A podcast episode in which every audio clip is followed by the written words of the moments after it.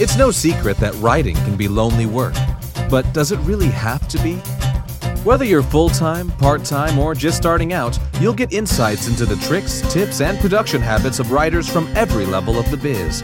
From best selling authors to those launching their first novels, you're sure to be in the company of friends as we encourage great writers to divulge and share their secrets.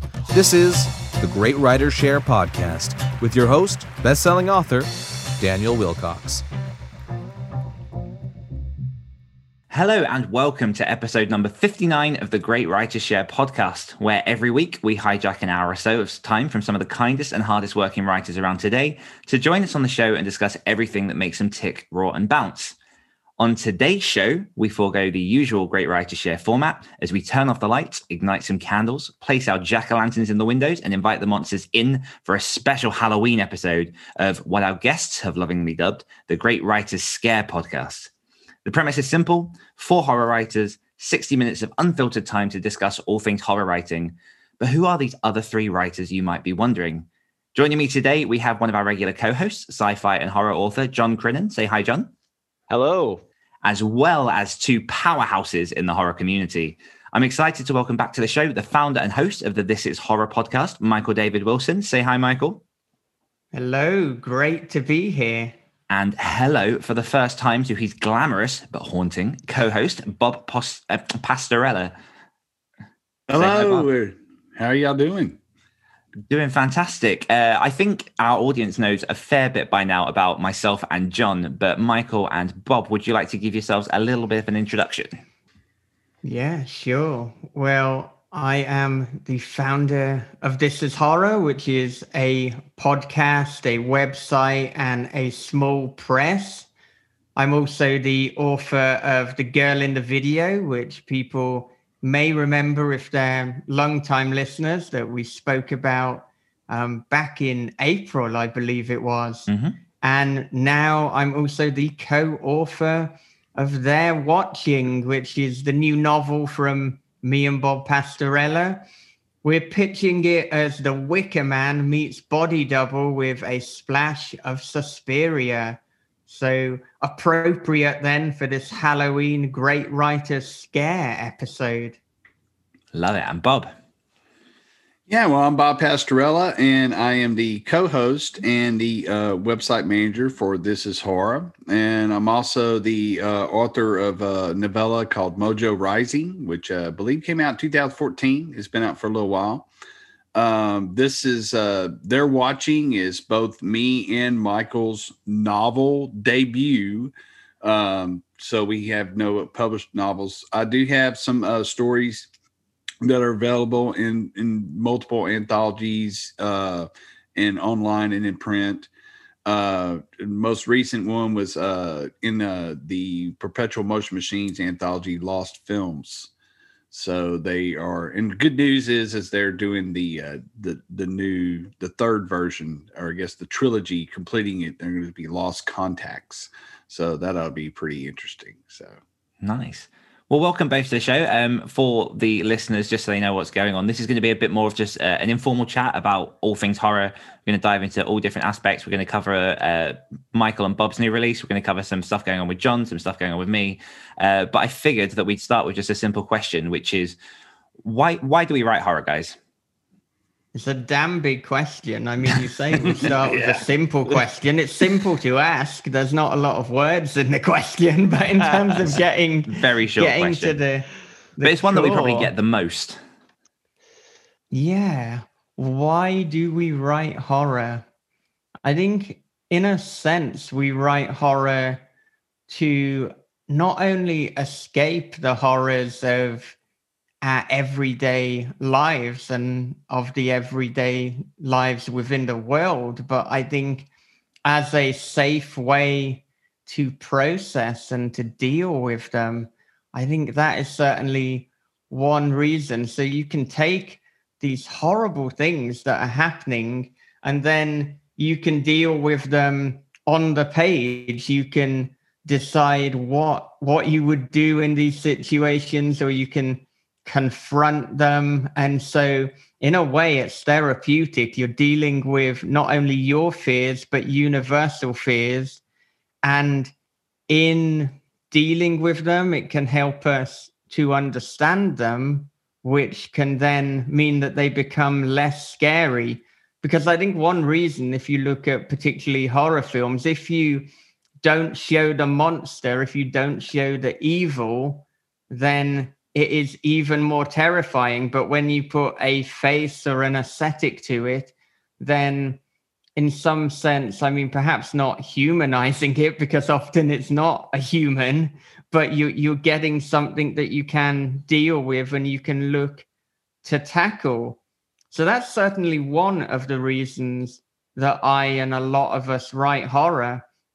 I think another is just more simple. It, it is escapism, but it's also a thrill, like riding a roller coaster. There's something a little bit scary about it, but it, it's exciting at the same time. I mean, most people, we're, we're attracted to things that do have this adrenaline and this give us this dopamine rush. And so certainly horror does that. But I think anytime when we're asked, why do we like something, it's difficult. I mean, someone could ask, why do I like heavy metal, for example? there are things that we could perhaps unpack and we could look into why we like it. But I think it's just more important to know that we do like it.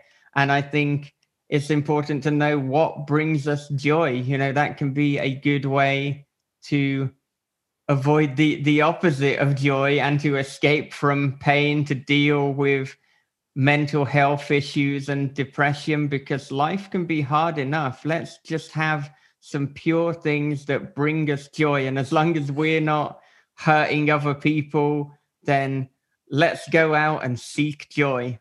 So perhaps not the conclusion that you expected to a why do you write horror but that's the direction i'm taking it in. Mm-hmm. I feel the same way. I mean, it, it's it's like I remember when I was a kid. You know, it was like the first time did you ever watch like a like a horror movie, and you, or you read a scary story. There's something about that thrill, that moment that your mouth goes dry. You you you you feel that your hair on the back of your neck stand up and and it's like you're constantly wanting to recreate that and horror allows you to do that with a safety net. You can face the face of the monster. Um, you can you can stare it in the face and know that this thing can't really hurt me. I'm facing it. And you know as as i've gone o- grown older i've realized that a lot of my own personal fears of things that aren't supernatural or paranormal or anything like that are are things that that we try to I try to build up that same kind of confidence to to to kind of push through some rough things in life when you don't have a safety net. And I think that horror can be almost like a coping mechanism. It can it can allow you a way to to to build that up. For some people, it it doesn't work that way. It's it's totally different uh, but that that's how I feel that it is for me. It's it's seeking it's seeking that thrill because I don't have other thrills. I don't do like roller coasters or anything like that. It's just that's not me. Um, I try to you know prefer to keep my feet on the ground, and I like I like that the idea that I can face these fears. Um, you know, I've, I've since I was little, I've always had poor eyesight. I wear contact lenses, I wear glasses. So without my glasses, I'm like legally blind. And normal things without my contacts or glasses can really, especially when it's dark and if there's shadows, things like that, can scare the hell out of me. I've woken up too many times believing there's a dead body in my bed. So, you know, I mean, it's like, did did horror do that to me? No, that's just the way that my mind works. But yeah, uh, it's just it, it's it helps me cope. That's that's why you know. Same way like what he was talking about with with heavy metal. You know, there's something about it. It's just that drive. It just makes you feel feel the power, and you just try to to hold on to that feeling as long as you can.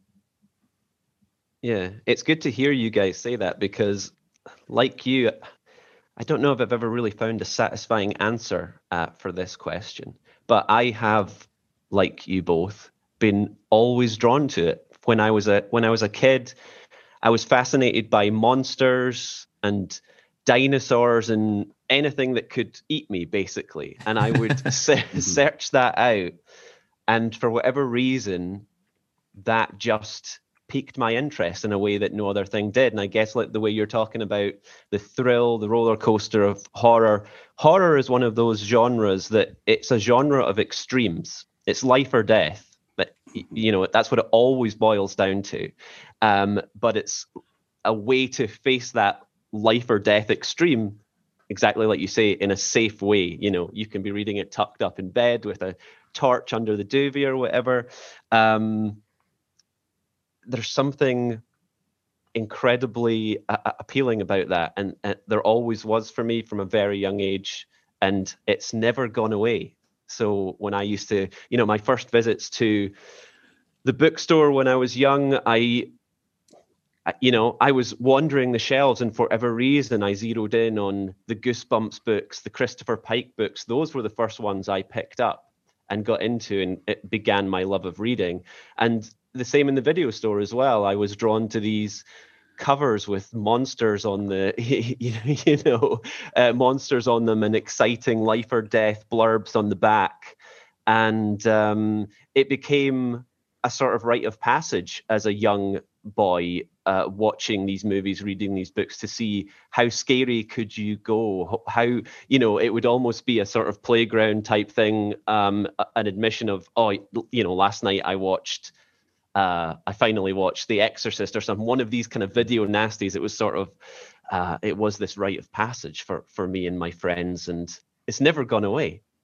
Mm-hmm. I love it. It wasn't until you mentioned Goosebumps there because I've always seen myself as a bit of a late bloomer to the horror, the horror genre. Um, I read uh, my first Stephen King when I was about 16 or 17 is around the time I started watching like the Saw franchise, watch like Poltergeist and, and whatnot. And I always considered that everyone else that I know within horror has started super early. It wasn't until you mentioned Goosebumps that I was like, yeah, I was entranced by Goosebumps when I was like eight years old and I went through all of the books and I absolutely loved that.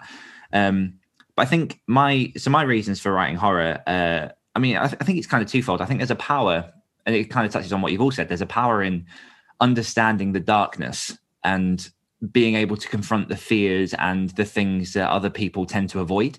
Because through writing, you can explore death, you can explore disease, you can explore loss, you, all these sort of subjects that are quite common threads of, of global fear um, I, I, think that's re- really interesting to explore and to just see where your mind goes with that. Because if you spend most of your time protecting yourself from that and not in any way discrediting other genres, but if you sort of indulge yourself in romance and all these fairy tale endings, you don't prepare yourself for some of the harsher realities of life. So there are a, there have been a few situations in my life where things have gotten quite panicky or quite dark because of illness and, and deaths and whatnot in the family. And I've been the one that's kind of been the grounding force among that, among sort of the family that aren't really too too used to that.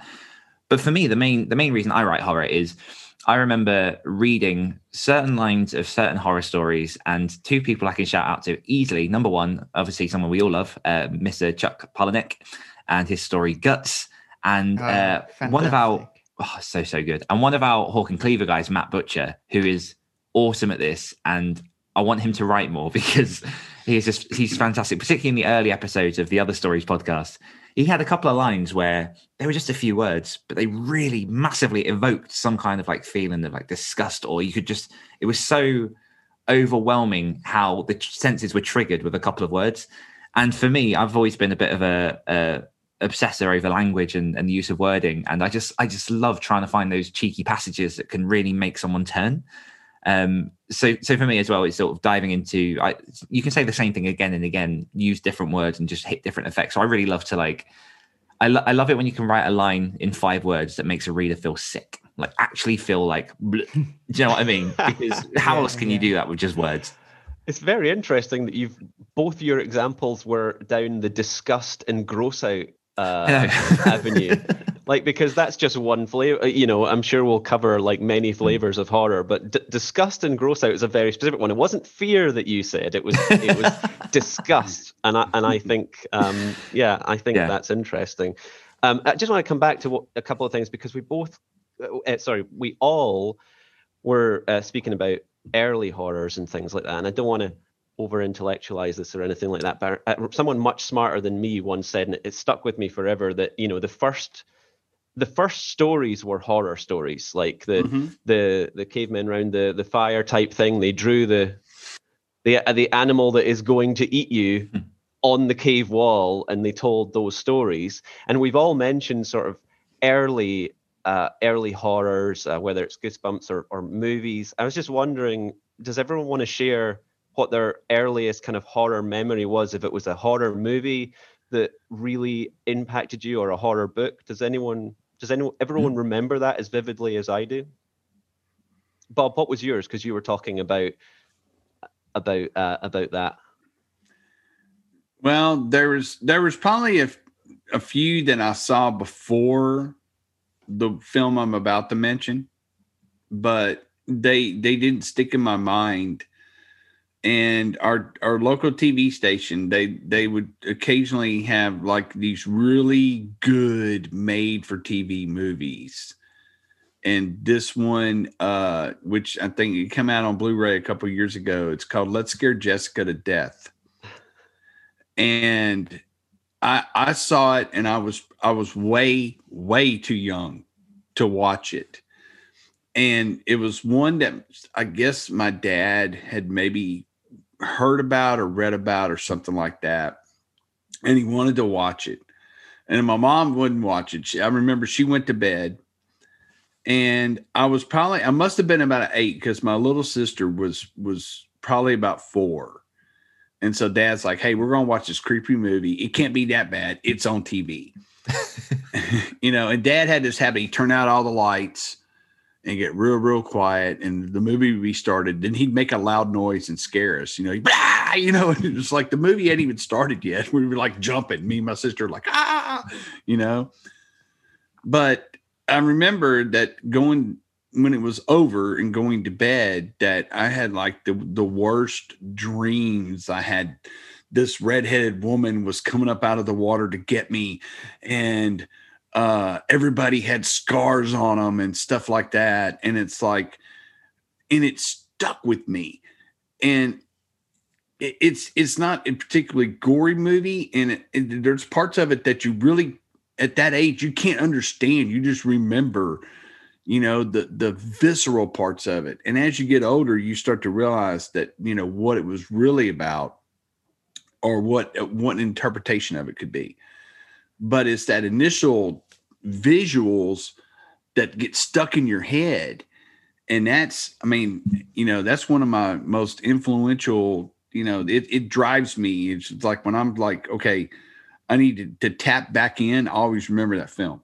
And it's it's always stuck with me. It's got these these visceral lasting memories of that first time i've ever seen it. To you michael well, I know that the last time we spoke, I did talk a little bit about my grandmother telling me stories, various ghost stories when I was little. So I don't want to repeat that. So, for the sake of giving the great writers share people what they want, let's give some fresh content because I guess when it comes to horror films, I mean, particularly when I was like 12 or 13, I'd stay downstairs really late and just kind of see what was on the various horror channel, channels, which were typically the sci fi channel at that point. And the two films, which are absolute classics that stick out, uh, Night of the Living Dead and the Texas Chainsaw Massacre, and talk about a great one two punch in terms of an introduction to horror. And I think as well, movies that have really stood the test of time. I think with The Night of the Living Dead, particularly because it's shot in black and white, it means that it's very forgiving today. And it really does seem like just as scary a movie, I, I assume, seeing as I don't remember when it was initially released. But I mean, I was also and am a great Resident Evil fan, and Romero was a huge influence on the Resident Evil series. And I think Night of the Living Dead is almost as close to being stuck in some Resident Evil farmhouse as you're going to get. And just like the absolute terror and the claustrophobia. And in fact, thinking about it now, both movies have that in common. They're both in remote locations. You're essentially trapped there. And Texas Chainsaw Massacre has something Resident Evil about it. Those like weird kind of camera shots down corridors when you see someone walking in and you know that Leatherface is gonna turn up behind them. Um, they're they're both just brutal and have these things that I I mean like everyone can picture just the Sawyer family table, just that in itself, just them sitting around eating a meal. You know that there's this great sense of foreboding and I think for me, I mean, I went through a phase of really wanting the most extreme horror that I could find. So I think there gets a point though when it's like, okay, it can't be much more extreme than this. I think after I'd seen Martyrs and Human Centipede and a Serbian film, mm. and also August Underground that is essentially simulated snuff it was like, well, it can't get any more in your face than this. So then you need to look for something else. And so it was the suspense, it was the tension, it was the sense of foreboding, which is, I think, how it started. Because actually, Texas Chainsaw Massacre, I mean, I know people have said before, there's technically more violence and more blood in Harry Potter than Texas Chainsaw Massacre, but because of how it's shot and because of the techniques that are used, obviously you're far more petrified watching Texas Chainsaw Massacre, unless you have a fear of wizards. But then you know you're a specific case. And similarly with Night of the Living Dead, which I think has stood up far better than Dawn of the Dead. Now I like Dawn of the Dead, but I do think that you know the the almost like blue face zombies and tomato ketchup style blood it is a little bit ridiculous today. I don't know if bob is going to end the call and cancel being with This Is Horror for for such sacrilege but i yeah i just don't think it's as impressive. Yeah i am um, leave it at that. Perfect. I so i i mentioned to to everyone before we got on the call that i'm definitely in terms of a horror buff. I am in no way one of those when it comes to horror films. Um, although, as I mentioned, Poltergeist was my first introduction to horror horror films. And what was interesting for me about that is I grew up with a very um, prude mother, and you know there was no cursing. Life was good, like no issues, just a typical general childhood. Uh, yeah, no no no problems at all.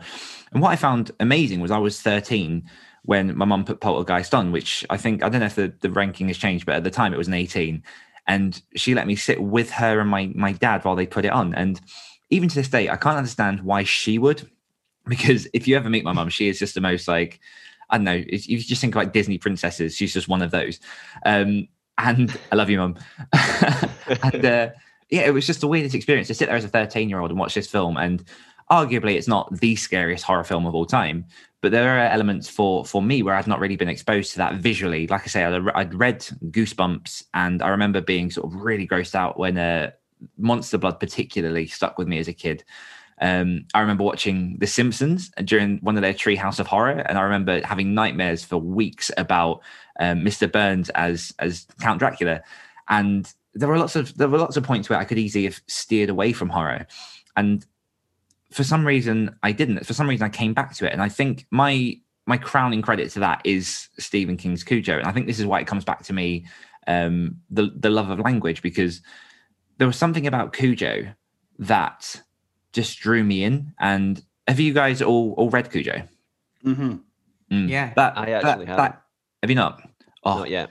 That that there's an intro scene where it's not even necessarily about the, the, characters exactly. It's just this horror in the back of the wardrobe, and the way that he describes it and everything else just sets up the tone and everything perfectly for the whole story. And there's real there's real substance in the emotional ties between I forget their names, but the woman and her child in the car, and obviously the dog and everything else. But that was that was my real what I'd say sort of my entry point into really appreciating horror and jumping forward and going from there. Um, I'd had all these sort of experiences before, but yeah, it's I, I, I don't know that the poltergeist one still sticks with me to this day because I remember the the tree smashing against the window. I remember sort of all the voices and everything else sort of floating around, the little girl disappearing into the TV, and that from that was my real sort of pull of this is horrible but for some reason I'm enjoying it. I don't understand. And what's interesting, or what might be a question, obviously, John, you answer first um, to to your own question. But what might be interesting after is just what is it that doesn't repel us about horror? Because hundreds of people, thousands of people probably watched all this stuff, or at least one of them, and then just gone, yeah, not for me, never going to watch it. But there's, I mean, it might almost touch to the first question a little bit, but for some reason, a few people break through the mold and just just love it. I can actually answer both questions yes. uh, with one answer, a, a bit, um, because my first horror movie, uh, my earliest horror memory, was watching An American Werewolf in London. That was my first film, still one of my favorites, and it's kind of an interesting horror movie because it's very, it's has some incredibly scary moments in it there's a, a, quite a famous scene, which is a, a, kind of nightmare scene, which is famous for for everyone who's seen it. I won't go into it too much, but it's it's interesting because it has these very very scary moments, but it's essentially a horror comedy. Um, mm-hmm. It has some very very funny moments as well. So you have that kind of interesting roller coaster of these two kind of opposite uh, emotions going on, most opposite reactions. Um, but the thing that really the thing that really amazed me, like I said originally, I was always fascinated by monsters and things that could eat me. Um, the the there's a very very famous. It's one of the most famous uh, horror scenes, I would say. The tran- the first transformation scene in American Werewolf in London when he transforms. It's a wonderful example of practical effects in filmmaking. It looks incredible. The craftsmanship of uh, the work and how they did it is spectacular. And I um, got really obsessed with that scene when I was young. I, I, remember actually, I went to, I actually thought for a long time that I might try and get into like practical special effects. It was, it was that uh, impactful on me that I, that I wanted to try and do it myself. My life went in a different direction, but that moment I just got so obsessed with that, and it it led me down a path of um, exploring other practical effects and things like that in filmmaking, and really trying to understand what was happening and how they had achieved that on screen. And that's kind of my answer to your question as well. Is I still geek out about how they achieve certain visual images um, that are really intended to repel the audience and disgust you. And they do have that effect. They do have that visceral effect. But then after uh, after that initial disgust after that initial shock i then start to get really interested in how did how did they do that? How is that happening? And i think that that I think that that's true of my horror film watching, and I also think it's true of my horror reading as well. I will be scared by a scene, I will be disgusted by something that I read on the page, and I'll have that initial reaction, but then I'll go back and reread it and say, okay, how did how did you do that? How did you communicate that emotion with words? So hopefully that kind of answers both your questions, but we should throw that out now to whoever wants it next. I wanted to oh, be a makeup artist too. Gumbo. Ah. Yeah. It was whenever um I got a book when I was very young that kind of, and you can, I think you still get it, and it, it talks about how to to do like facial makeup for Halloween, and like it shows you how you can make a paper mache mask and stuff like that. And I became like obsessed with like Lon Chaney, um, because uh, I'd seen a picture in one of the the you know probably famous monsters of filmland or something like that and he had like his this box it looked like a tackle box and it had all of his his grease paint and all the putty and stuff that he used and just to to to to read about that stuff. And there was a time when I thought, you know, because I I can draw, I'm I'm I'm decent, uh, you know, and I was thinking, well, I can draw, I could probably make this stuff, you know, and but no, I'm not. I, I can't. I'm I'm not very creative physically, like actually building stuff and things like that, because it just turns into like a big mess. I get disappointed and then laugh at myself later. so, but it was, I was like obsessed with that. And it was like the, like the Phantom of the Opera makeup, you know, I was like, what, how did he do that? And then I read how he actually did it. I'm kind of like, yeah, that, that had to hurt, hmm. you know? And uh, that's what a lot of biographers have said about Lon Chaney is that he he went through like he physically, you know, was the things he did was painful. You know, like Hunchback of, of, of uh, you know, the Hunchback. He had, the the hunch was forty five pounds of molded rubber that he had strapped to his back. He literally could not stand up. You know, I'm thinking, shit, man, I want to do this stuff. And now I write. So, you know, I can I can do it without having to to spend the money on it. Much cheaper. yeah, it's much cheaper and a lot less messy. Mm. you know. Did you have anything to add there, Michael? I don't. Your question of why do you like horror was difficult, but now you're asking why are you not repulsed? So you're asking this, people this is to a justify... breakdown of like the psyche of horror writers. Let's yeah. cry on camera.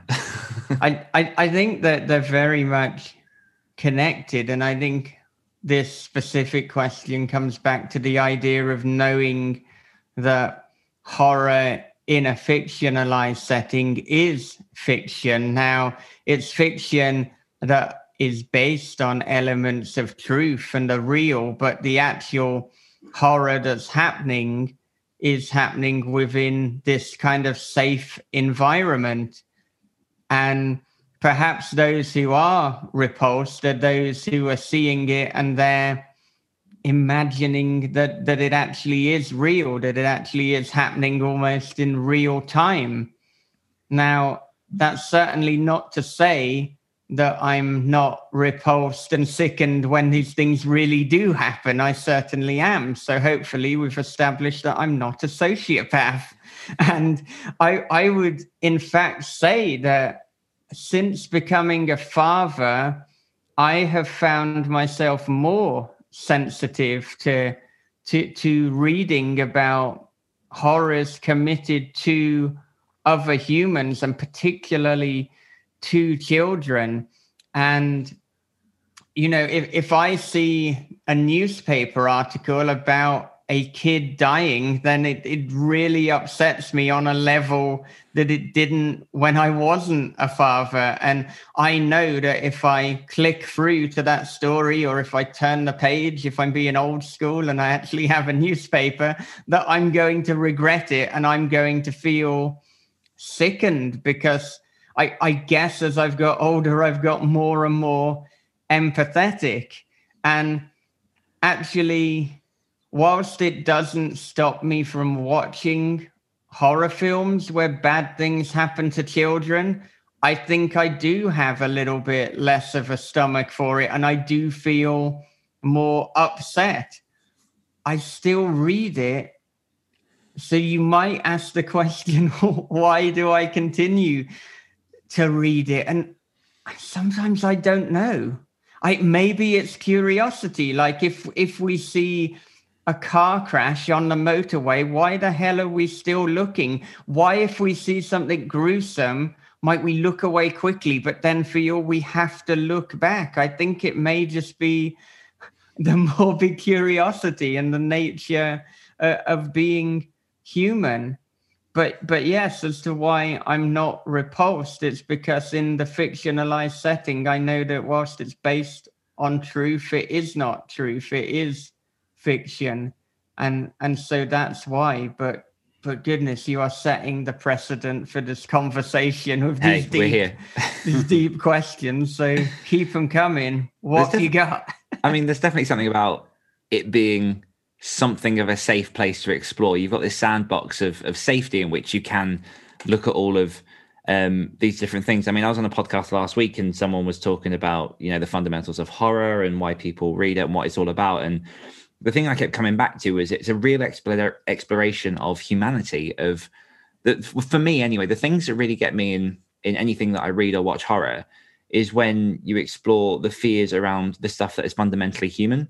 So I personally don't go so much for the splatter gore. I love monsters, but the things that really resonate with me are when you're talking about death, you're talking about you know financial problems, you're talking about relationship problems. It's all that stuff that happens in real life that you can't escape from. And as I mentioned before, for me, I think a big chunk of that is seeing obviously fictional, but seeing other people's um, circumstances, being able to almost prepare myself in a way for if that stuff happens to me, and understanding that there is this element of life. And for me, life is all about the full spectrum of color. I don't want to just block off everything in one area just because it makes me uncomfortable. I want to be able to, you know, stand upright in in those choppy waters, and it's it's it's it's a safe space, which is the opposite, I think, of what a lot of people understand horror to be.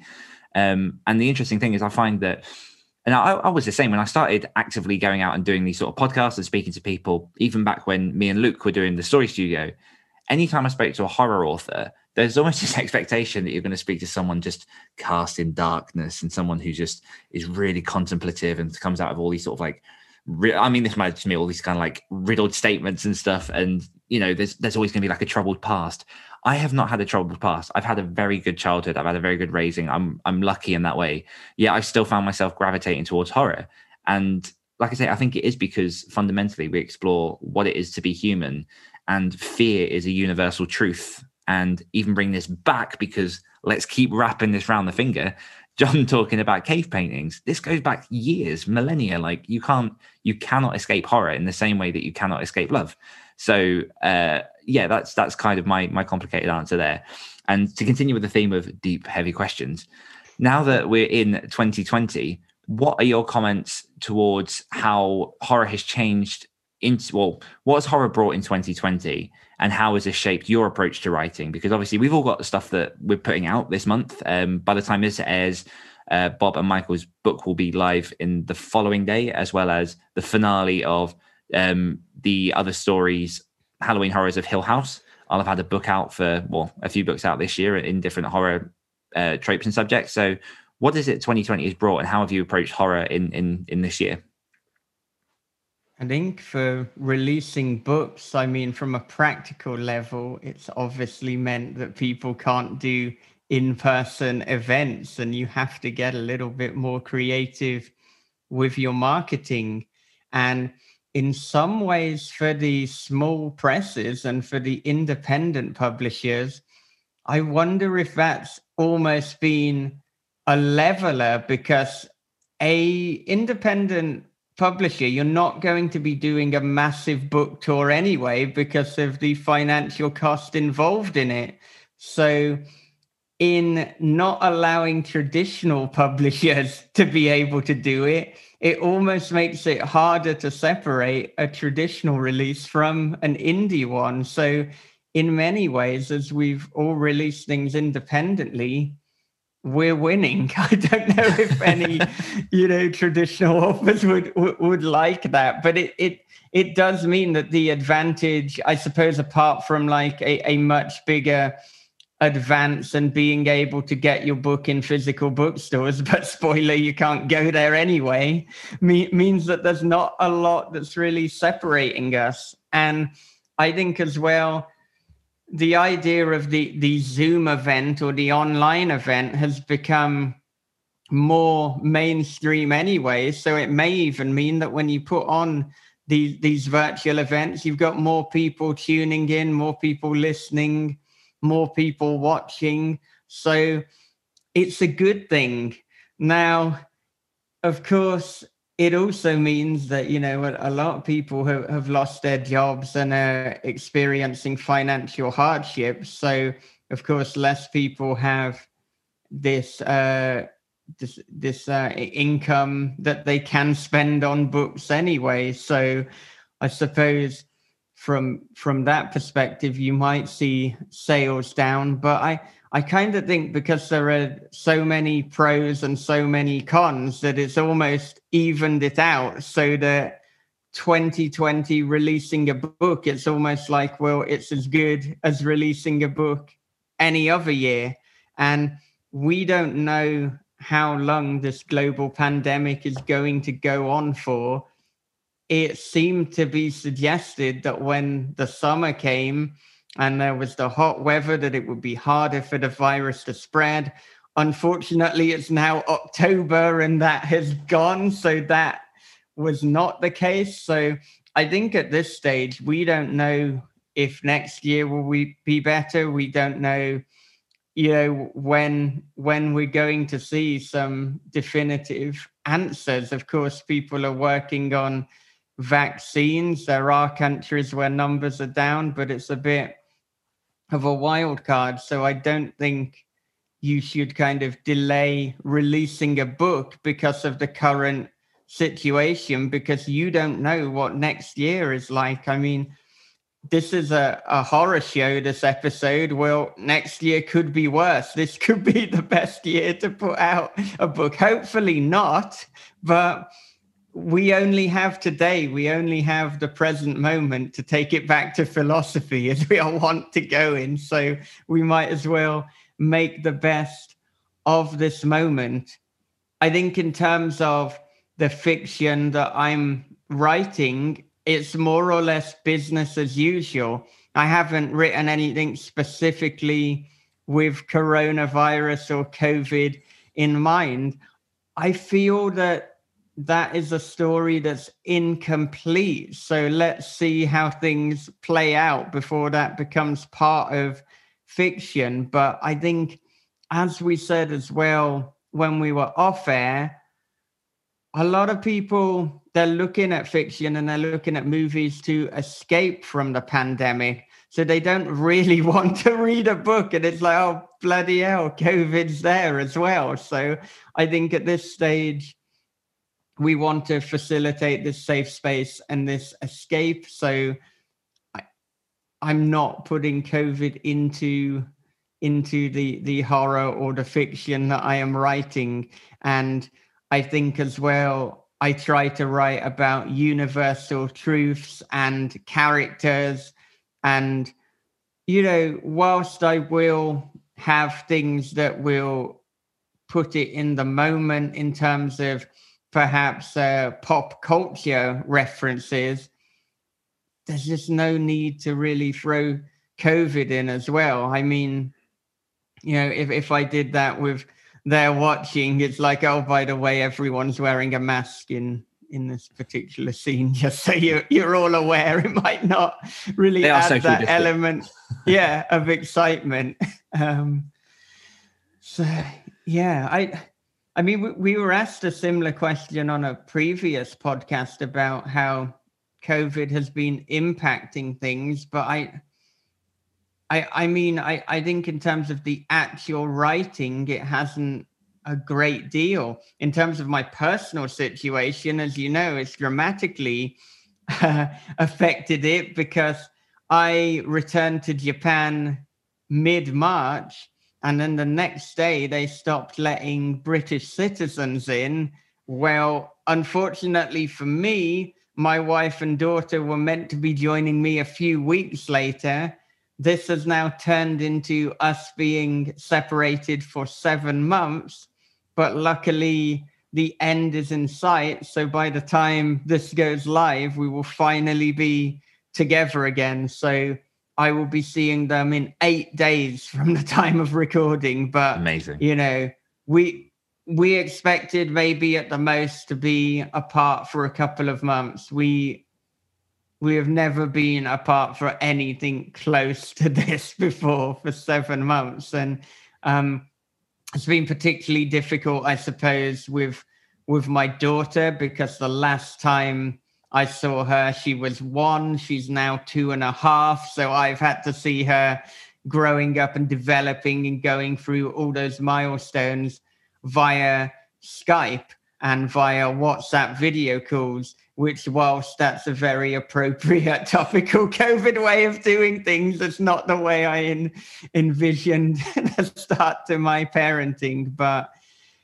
you know, it is what it is. I've kept a positive attitude. I've somehow managed to to to maintain that. I'm not even sure how. I suppose keeping busy has been a big part of that, and we'll be together in eight days. So as long as I don't break down in the next eight days, I've made it through. There you go. Bob, how about you? How how's your writing uh, of horror been this year?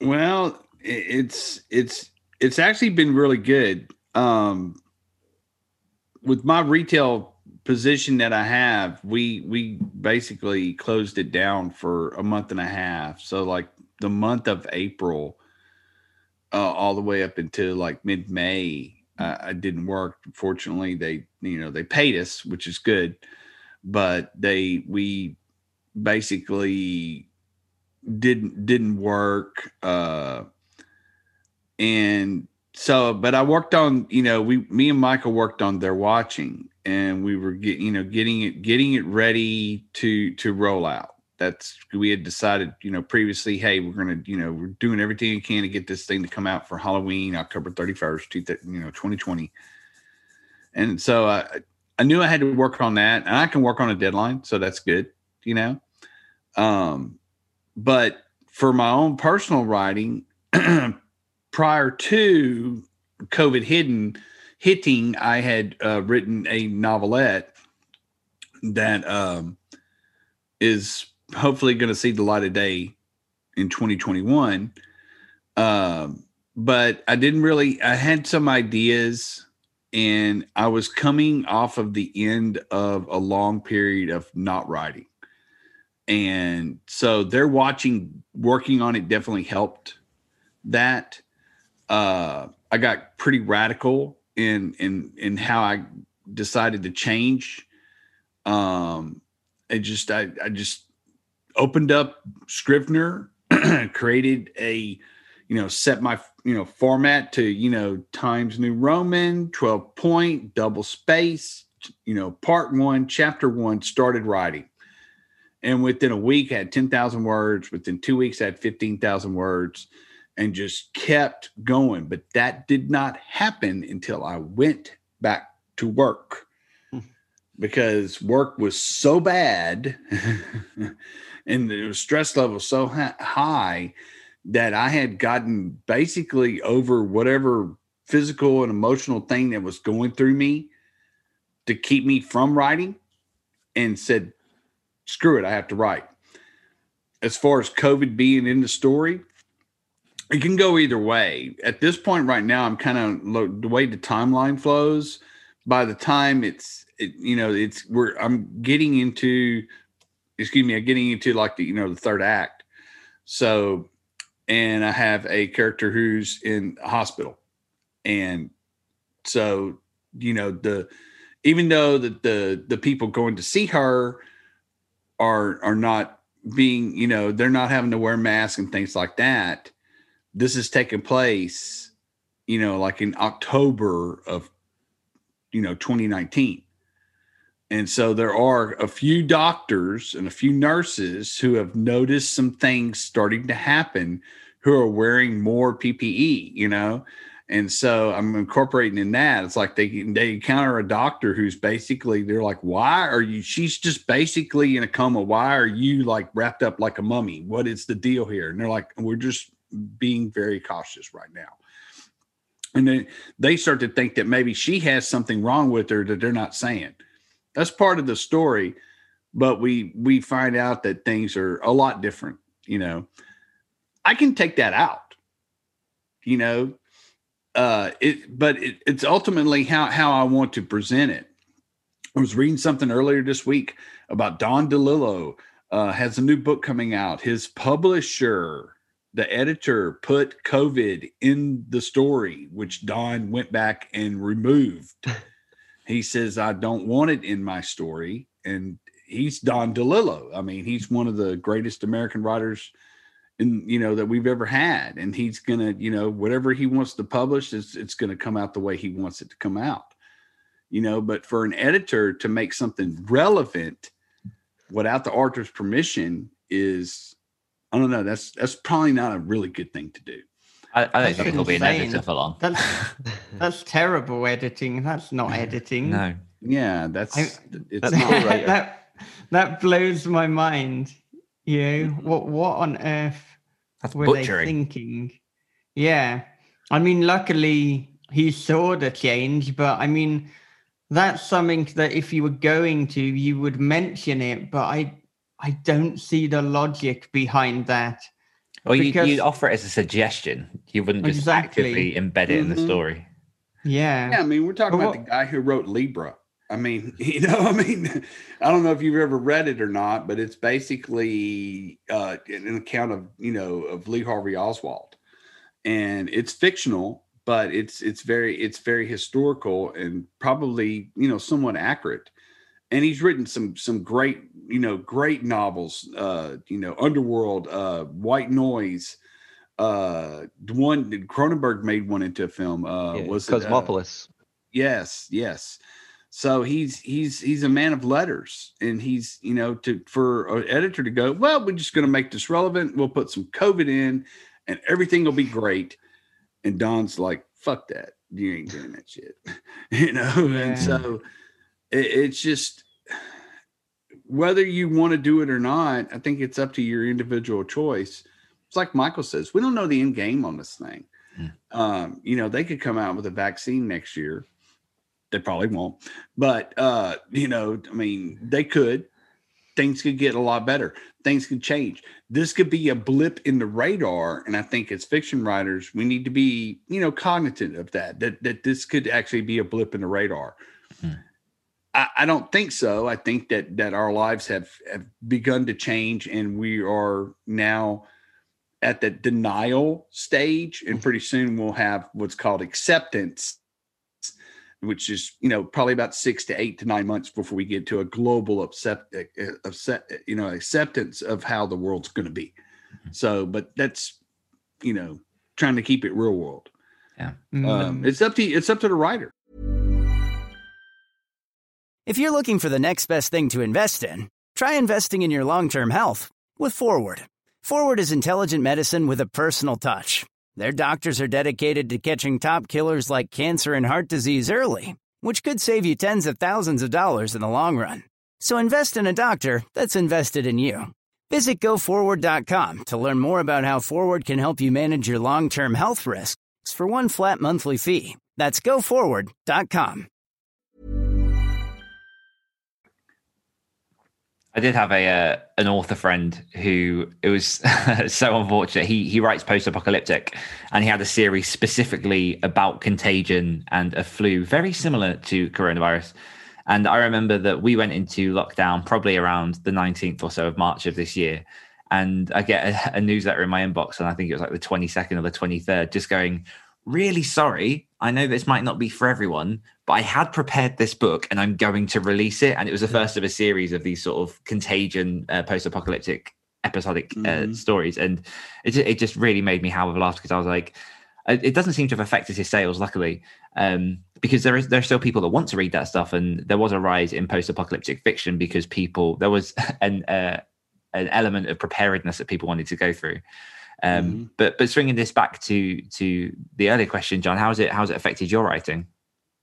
Yeah, I mean it's it's it's interesting to to talk about incorporating COVID and the current situation into our stories now because that's the decision I'm basically right on the cusp of doing. So my at the start of the year between January and March, um, I finished the first draft of a like of a novel. Um, which I then was intending to edit straight away, but basically the the global situation lockdown i didn't respond particularly well to it. It kind of disrupted all the the sort of delicate supports i had in my life for mental health and stuff like that. You know i, I didn't have a, a a huge breakdown or anything but i just didn't i just didn't have the the drive to to keep writing. And i i drifted away from it for a little while for a good few months and I wasn't putting out anything. I wasn't really doing much. I was reading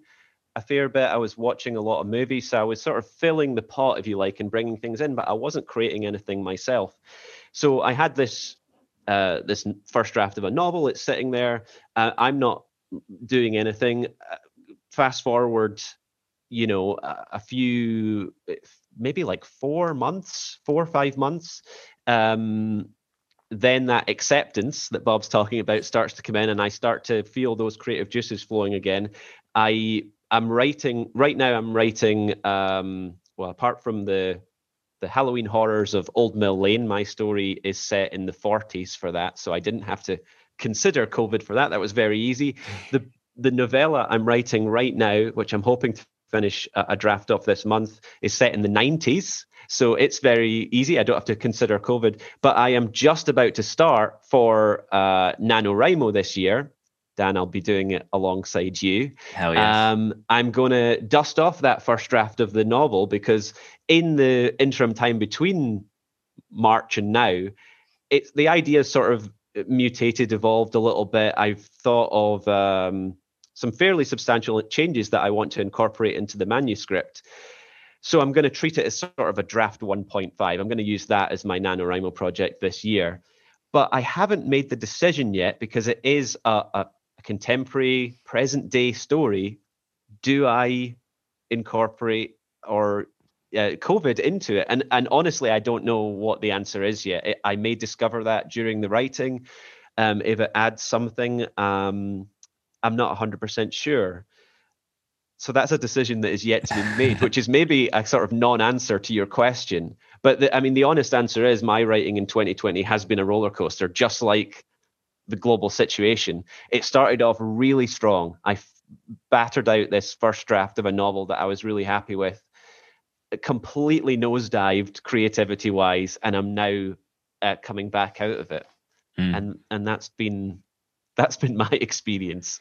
Yeah, I think I think there's definitely been a common thread of um, bursts of creativity and just droughts. I mean, I so at the beginning of lockdown, I had one of those situations where, um, I mean, obviously nothing as as extreme as Michael's situation, but I was out of contact with my my child because uh, my ex coughed, and that obviously you had to then go into like a two week self quarantine. So I had like a whole two week period at the beginning of lockdown, also around my birthday, in which was like a week into the lockdown where obviously I had this massive thing planned. So it went from all of these plans and that to suddenly like I'm by myself. No one knows what the hell's going on.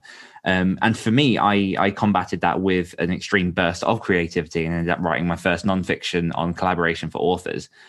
And then following on from that, I mean, I'm I'm one of those that you know this is my full time gig. I consistently get words on the page, but it's definitely not been consistent to the level that it would have been last year. There have been sort of extreme weeks of productivity followed by real struggles to get the words down.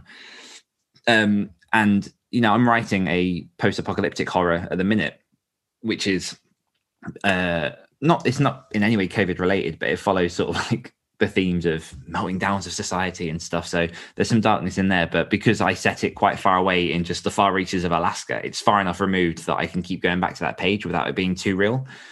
Um, but I think you know we're we're coming up in terms of our conversation now too close for now. I'm I'm happy to keep on going if you guys keep on going. Obviously, there's certain topics that we definitely want to hear. Are you guys all good to carry on? And yeah, oh yeah, yeah, I, cool. I'm good. Are, are you good, Bob? Oh yeah, I'm good all perfect. I, you know, started off the show by lying to the guests and saying that the listeners and saying it's going to be 60 minutes. It, will be longer.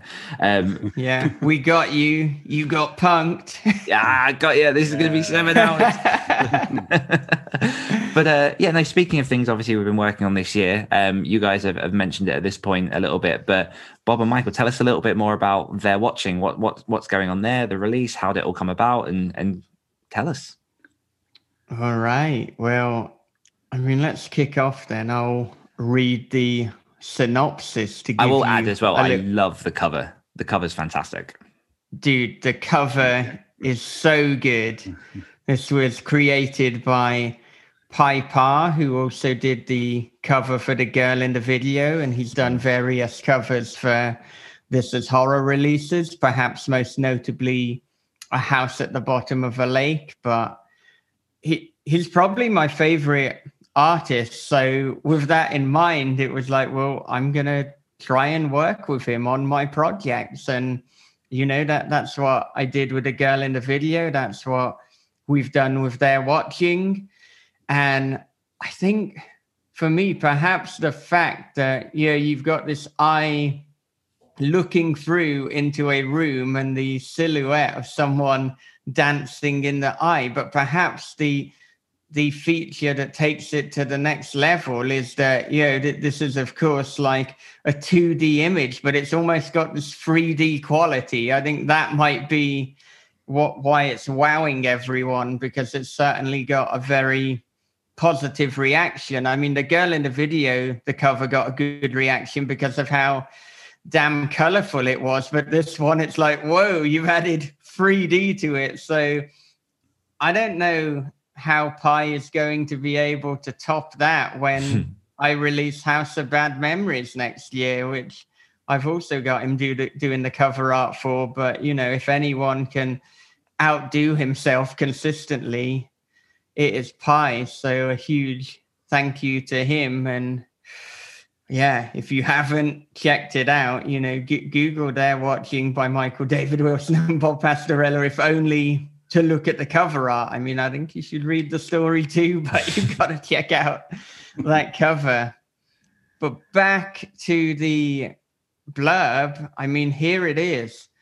From the hosts of This Is Horror podcast comes a dark thriller of obsession, paranoia, and voyeurism. After relocating to a small coastal town, Brian discovers a hole that gazes into his neighbor's bedroom Every night she dances and he peeps. Same song, same time, same wild and mesmerizing dance. But soon Brian suspects he's not the only one watching, and she's not the only one being watched. They're Watching is the Wicker Man meets Body Double with a splash of Suspiria. So that is the synopsis for the novel. And from what I've read so, so far, it definitely lives up to exactly what you've put there. It's got all of those elements. It's yeah, I mean, I know John's sort of further through than I've gotten so far. I finished it, Dan. Mm. Yeah, that's pretty far through. You can't get much, further, get much through than that, can you? you can't get no more pages, man. Yeah, yeah, no, it's it's it's really it's really wonderful. It's yeah, like like the uh, the description. You know, I loved the the kind of wonderful paranoia throughout. It's all the way through the story. There's this compelling mystery. The cast of characters is is great. I love the characters. Um, it's sexy. It's it's everything a horror should be. I, yeah, I really really dig it, and I, I highly recommend. I'm not going to say anything more than just praise. It's it mm. was great. And how did the idea come about to you both? Because obviously this is a collaborative effort. So how did you navigate those waters of, of turning this into a collaboration? So I put forth the idea to Bob that we should collaborate on something. I mean, we're already collaborating on the website and the podcast. So I thought, why don't we dabble in a little bit of fiction? And so from there, I told Bob some of the themes that I thought would be pretty cool for us to explore. And luckily, Bob agreed. I mean, it'd be a bit awkward if he was like, no, those are lousy fucking themes. Try again.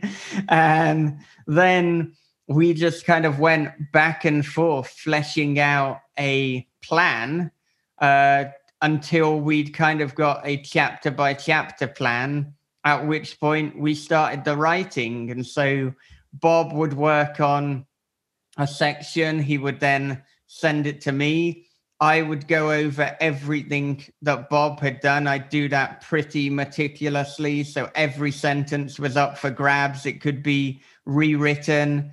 Then after that, I would write a new section. I would send it to Bob, who would do exactly the same, going over every single sentence. And so by the end of even the first draft, we had quite a cohesive voice where it was difficult to be able to tell who wrote which bit. Because even if you see something and it's very British English, that does not mean that I wrote that section. That might mean that Bob wrote the section and then I just substituted one of his bastardized American words. oh, Bob, why did you do that? And threw a, a British word in instead. So, I mean, now when we read it, apart from if I wrote a line I was particularly proud of, or Bob wrote some things that made me laugh out loud, and there are a few, then I don't know who wrote each bit. And that is exactly the way that it should be. And luckily, the feedback we've got so far is that people really can't tell who wrote what. You know, it, it, it's this voice that that is uh, both of us together. It is simultaneously me and Bob, which maybe means that simultaneously neither of us. We've created a literary paradox, and that's exactly what you should do when you're collaborating. But I, I will add as well that They're Watching has essentially had three main versions. Now, it's of course gone through many more drafts, but we had an initial version that was about a 20,000 word novella, which we wrote pretty quickly. Then it had a kind of halfway house version where it was about 30,000 words, so just an expanded novella. But we knew that there was something missing between the second and the third act. And it took us sending the book to a number of beta readers, and some of the things that they said, whilst they didn't provide the solution, their words kind of created us to find the solution and the answer, and mm-hmm. we knew what was missing. We actually removed a character, we added a new character, we expanded the role of two characters, and that is the 50,000 word novel that you've got. And and for my money, nothing is missing. This is the kind of definitive version of They're mm-hmm. watching. Mm-hmm. And I'm just so glad that we had some setbacks and it took a little while for us to get to this because this is much better than that initial 20,000 word novella that we had. This is kind of the vision. Um, this is what we wanted to achieve. So this can happen in life. Sometimes you have these setbacks, they look like they're a negative thing, but you go a little further forward into the future and then you find out why it happened. And so the version of They're Watching that you have read, that is a version that we're tremendously proud of. And we can't wait for everyone else to read it. Mm-hmm. Yeah, and I want to know, John. I, I just got to ask. Sorry, Bob. Oh, go to, ahead. Go to, ahead. Cut, to cut you off, as I am wont to do. I wonder who who were your favorite characters, John? Well, the the one that was in my head, I don't know why. Be, I don't want to get into spoilers, but well, don't. no, just don't. yeah, don't get into. But the way that you the way that you introduced uh, red robe in the supermarket yes. was in I don't, there's just something about that that was just immediately i could i could pick i just i just knew i just could picture him. I kind of recognized yeah. him weirdly. It was it was um but that that's the thing about the characters in it. So often when i'm reading a novel i I don't know if it's something about my brain or or what. If it's, I, am sure it's on me rather than the writer. Is I'll the, the, characters will often just become a name on the page, and I mm. have to be reminded who they are. And I, will you know, I'll be reading, and I won't have seen a character for a few. Se- I'm talking gen- reading generally now. I won't have seen a character for a few chapters, and then you know, Dave will be will jump back into the narrative. I definitely have this as well. And it won't be until there's some callback to something that Dave has already done that I'll actually know who that is. I'll need that reminder. And I never had that once uh, while I was watching, uh, while I was watching, while I was reading They're Watching.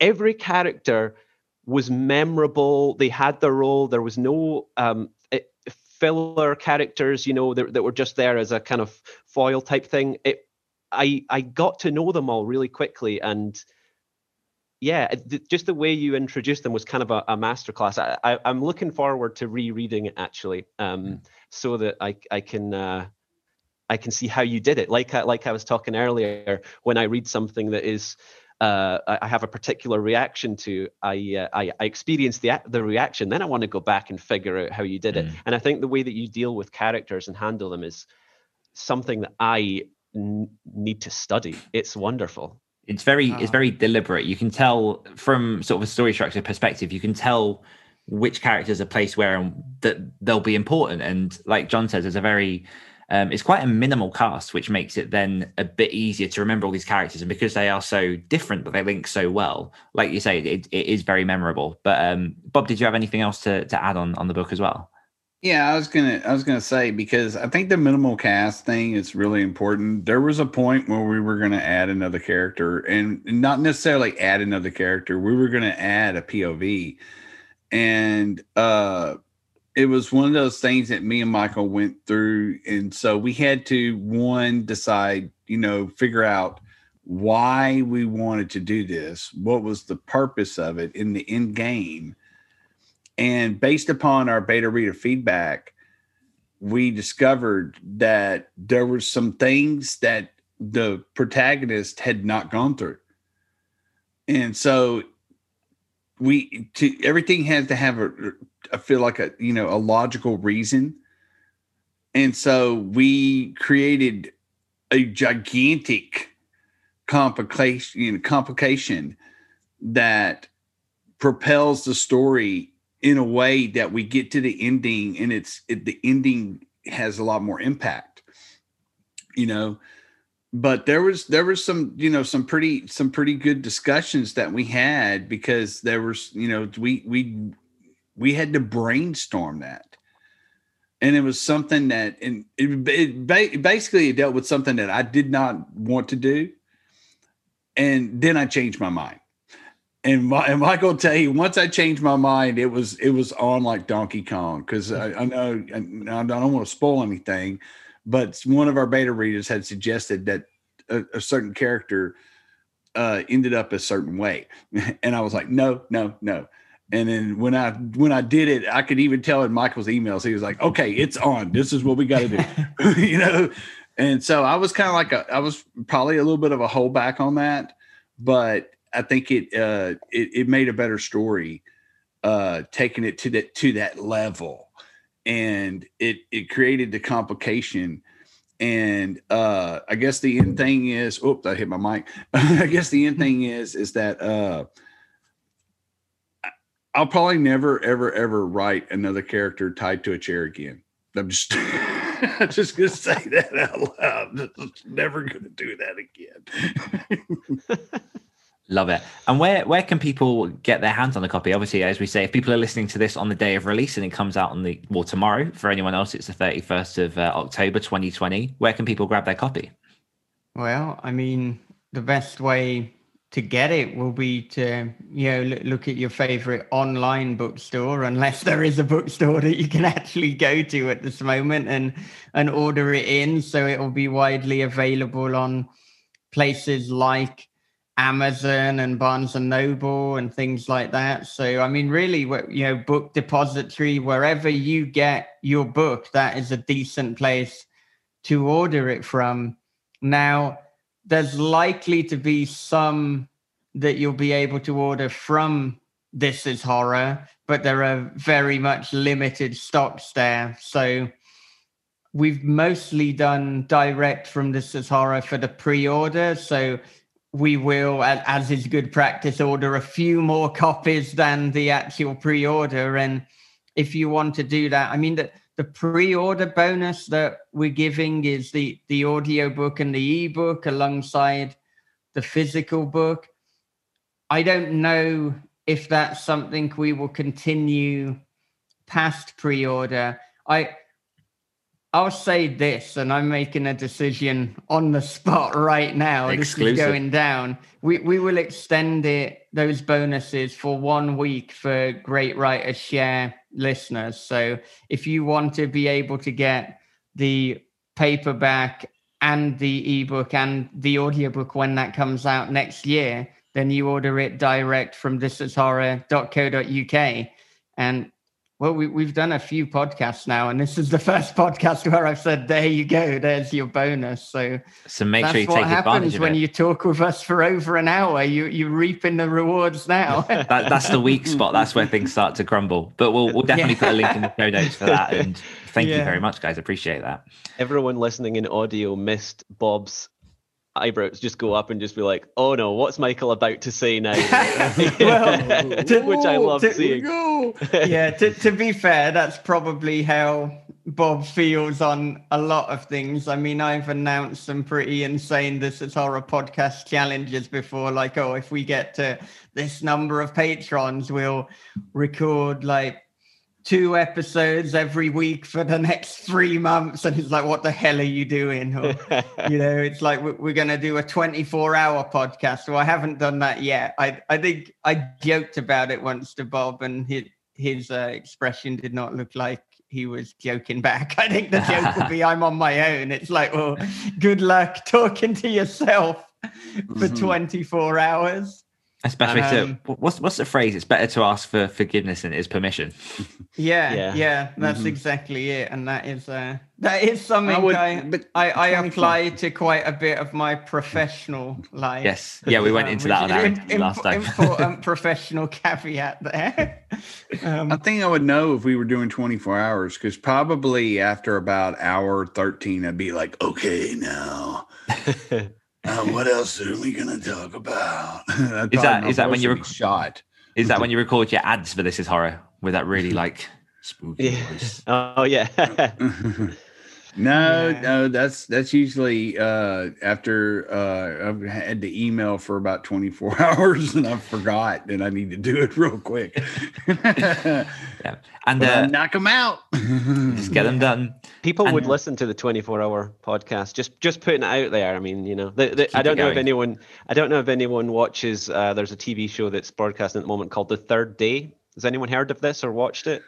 I Uh, watched and- the first episode. I want to get back on it. I really yeah. it. Okay. It's it, yeah. It's really good. I'm still obviously watching through it, but they had um a 12-hour episode in the middle. Yeah. Yeah.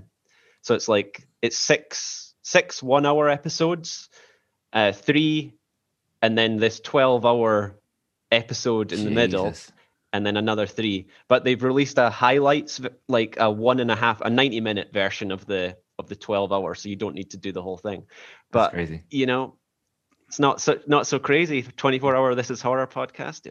Mhm. Make it happen. Yeah, you could have It's- guests.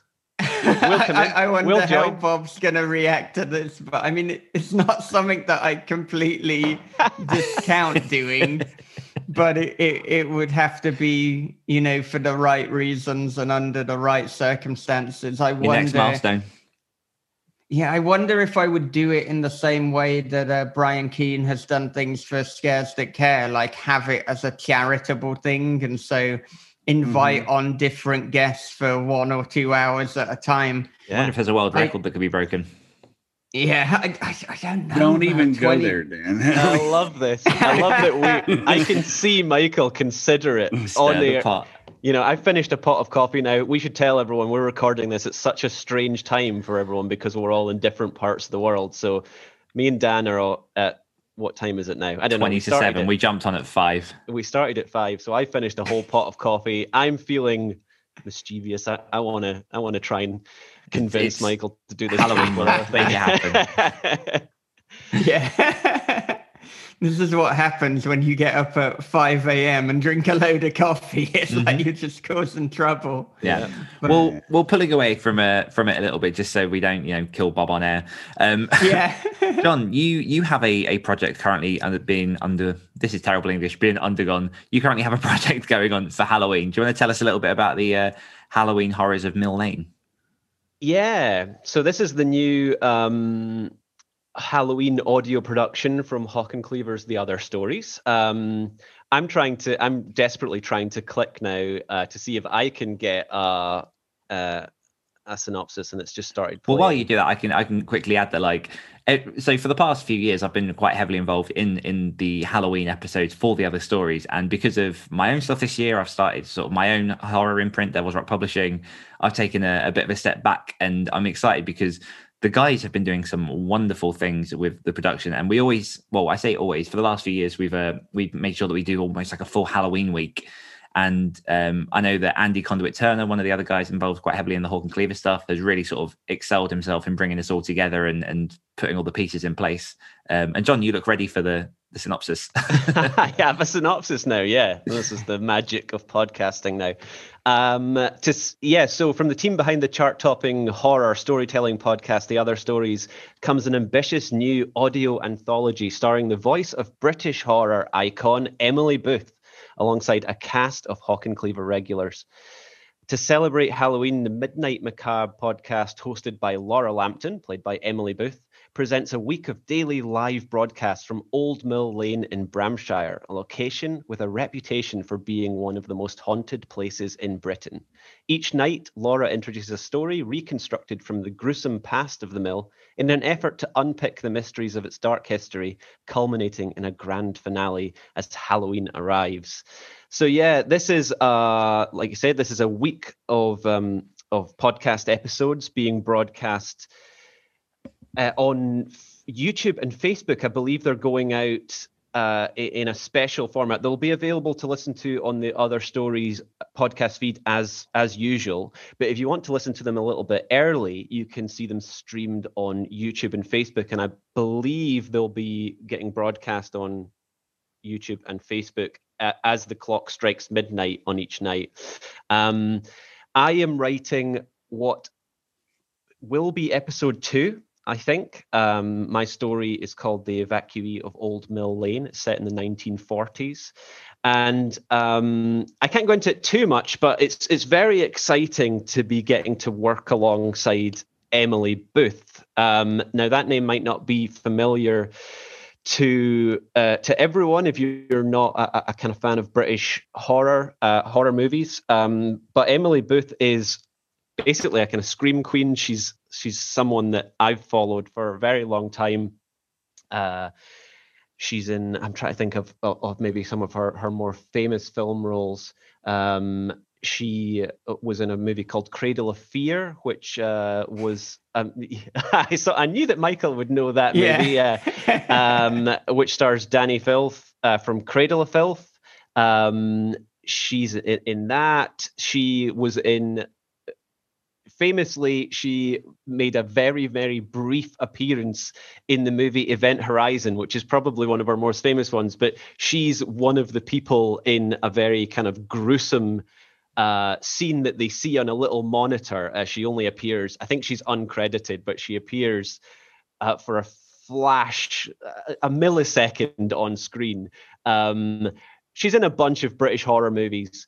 And yeah, as I say, I, I've watched her films for ages. So just getting to, uh, you know, be introduced by her to write uh, a story that is uh, alongside.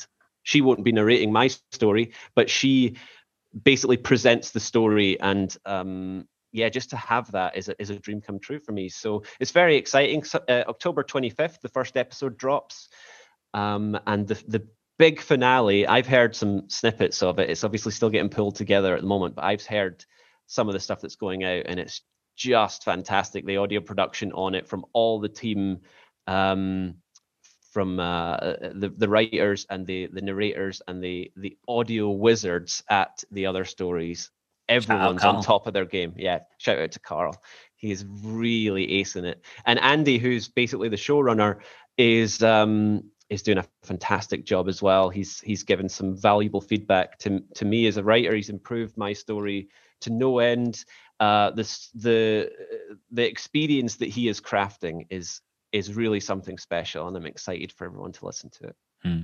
And I will I will take a moment as well to plug for people who haven't uh, gotten enough content to digest over the Halloween period. Uh, I also have an anthology that went live on the 19th of October starring 11 writers, and it basically deals with everything to do with the afterlife and death. Um, I'll read my synopsis here, which is uh, Death is only the beginning. There was only so long that the crypt could hide the secrets, only so long the living could wait to pry open the coffin's lid and discover the truth. For millennia, humans have pondered the endless abyss, made their own determinations, sobbed at the tombstones of lovers, and prayed for a restful thereafter. Now, for the first time, the other side is revealed in all its decrepit glory. In this dark fiction and horror anthology, 11 horror authors explore the infinite possibilities that lay beyond the living, featuring ghosts, graves, celestri- celestial voyages, forgetful realms, and forests of the dead. The other side will have you questioning all that you think you know about what lies beyond the curtain.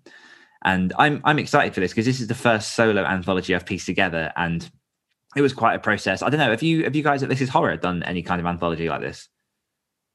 I have not put an anthology together, mostly because I know how much work is involved in putting an anthology together and how lucrative it generally isn't. So mm-hmm. I I I have been satisfied putting out standalone books by individual authors, but at the moment, certainly the idea of me editing and publishing an anthology is not one that particularly appeals to me. If as a publisher listening who wants to take me on as an anthologist or an editor for an anthology, that's something I would be more receptive to. But just like the, you know, it, especially if you have it open submissions, it's like, no way, that's too much work for not hmm. enough pay and and and going through royalty statements. And now what? I've got to split it between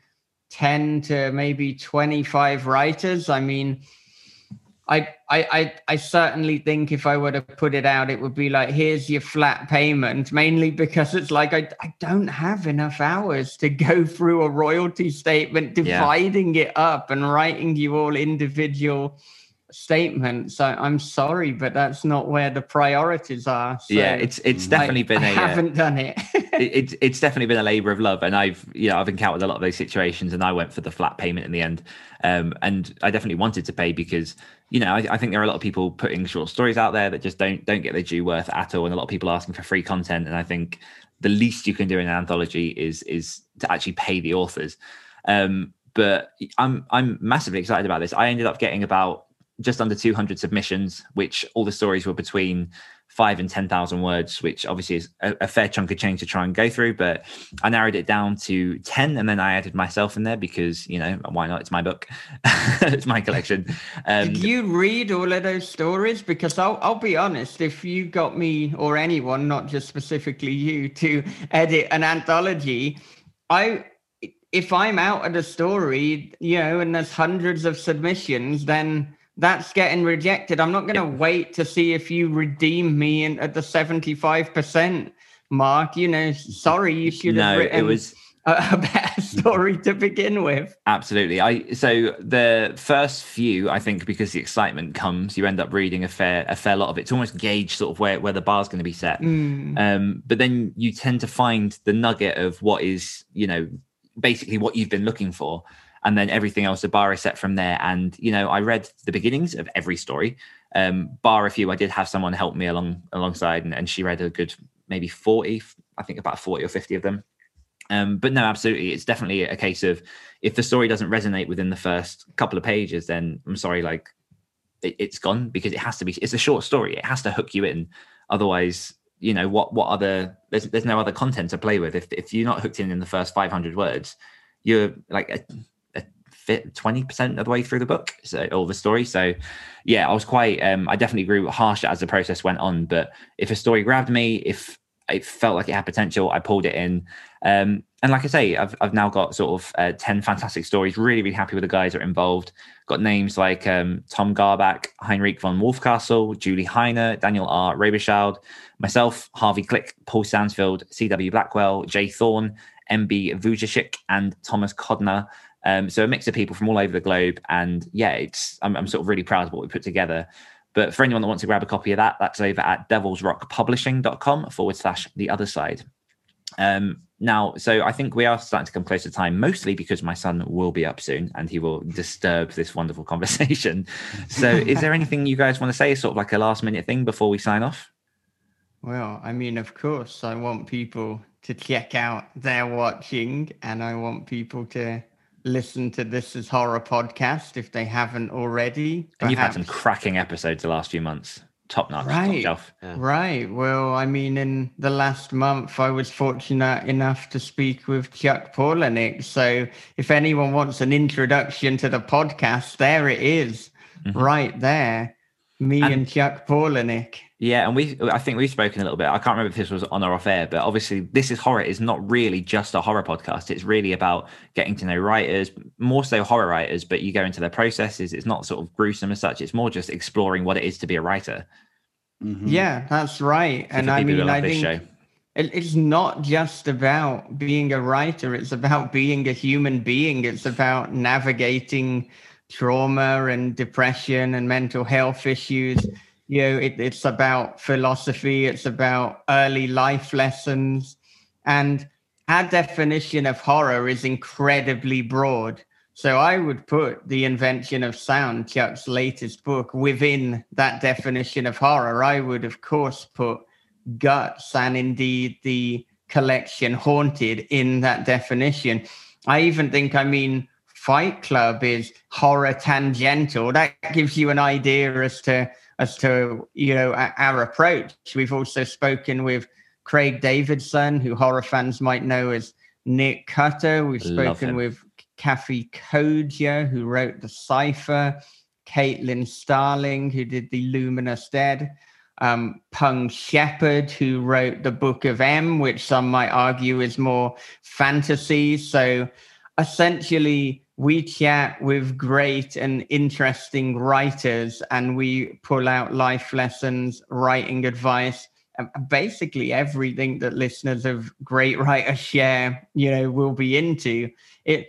It in a way, it's kind of like the the Tim Ferriss or the Joe Rogan podcast of the horror world. These are long form conversations that we're having, and as I say, ch- check out the episode with Chuck or you know search for your favorite horror tangential writer and hopefully we've spoken with them i mean charlaine harris ramsey campbell the list goes on but as you say we've got to wrap up soon so i'm not going to list over 300 people that we've spoken with mm. Do you have any Yeah. parting words, Bob? What's that? No, I'm sorry. Do you have any parting words?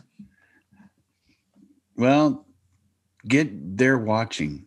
I really, me and Michael have worked on this, and uh, we worked on it for a long time, and I'm I'm super pumped to to finally see it come to life, and I just know that that you know it's going to resonate with people, and I hope it does. I hope it does, and I feel like it will, and I'm excited for y'all for people who get to read it. Uh, you know, and of course, you know, we've got some great stuff coming up on the podcast.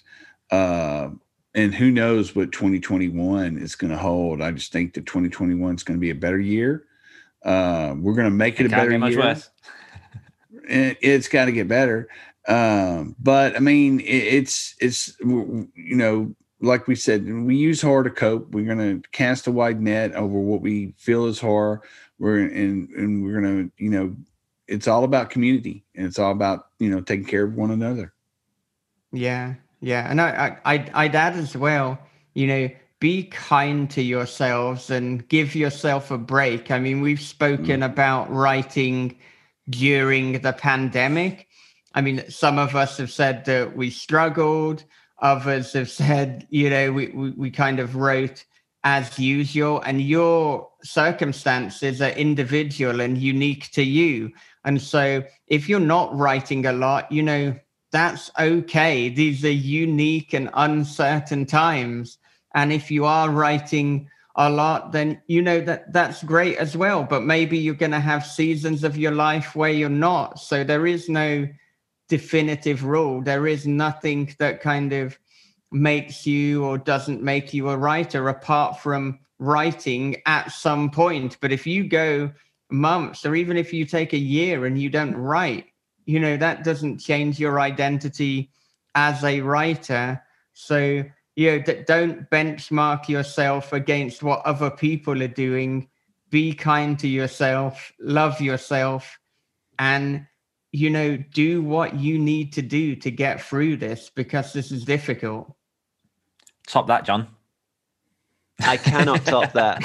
So I will I will just quickly ask people to uh, to buy They're Watching and listen to This Is Horror. And if there's still time left in your day, then yeah, no, you should definitely check out the horrors, the Halloween horrors of Old Mill Lane when it lands on October 25th as well. So yeah, excited and that's exciting that you've got Emily Booth. I mean, an icon of horror, and I mean, perhaps the reason that you were finding it harder to to recall specific films people would would be intimately familiar with she's almost most known for presenting these anthologies and these shows. I mean, she was presenting a show on the Horror Channel. I think you know, over ten years ago.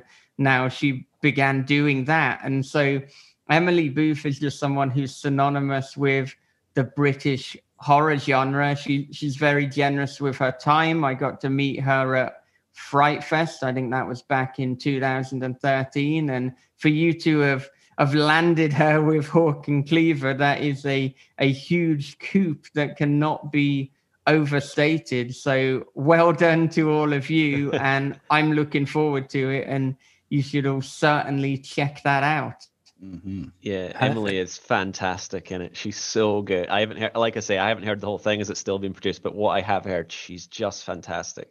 And yeah, I I watched all those shows as well. That that was why it was so difficult. I was trying to think of what a more general audience would recognize her from, which is why I chose a very very obscure, you know, like she was in Event Yeah. Horizon, but for such a small a period of time.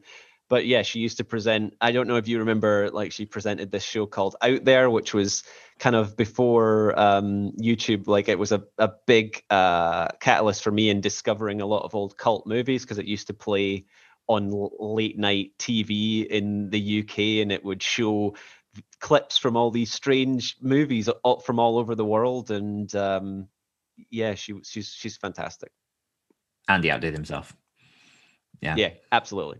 Okay. So, on that note, that about wraps us up for this episode of the Great Writers Share podcast. Links for all books, podcasts, and anything discussed in today's conversation can be found in the show notes below. Be sure to gra- uh, get your grubby mitts on Michael and Bob's brand new book, They're Watching, which will be available to purchase on 31st of October.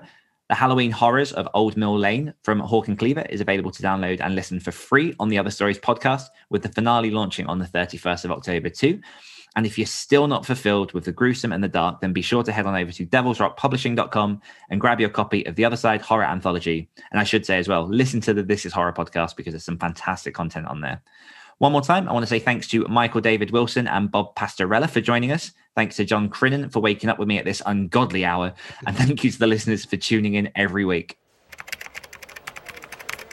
Thanks for listening to this week's episode of the Great Writer Share podcast.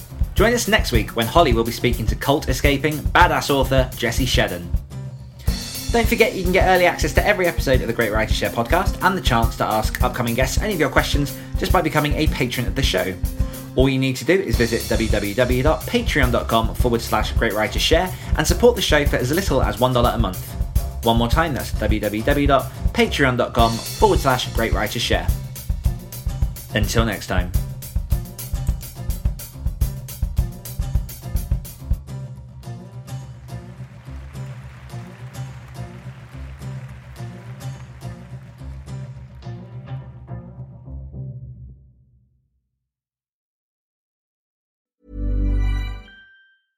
Hello, this is Hannah from Red Handed. Would you like to watch something scary? Like really scary. So scary you'll hide behind the sofa. Then you need Shudder. Shudder is the ultimate streaming service. If you like heart-racing thrillers, the mind-bending supernatural, and a good old gut-wrenching horror, discover an unbeatable collection of Hollywood classics and critically acclaimed new genre films that are sure to leave you feeling satisfied, if a little freaked out. Sign up now at shudder.com. That's S H U D D E R dot com. Shudder. So good, it's scary.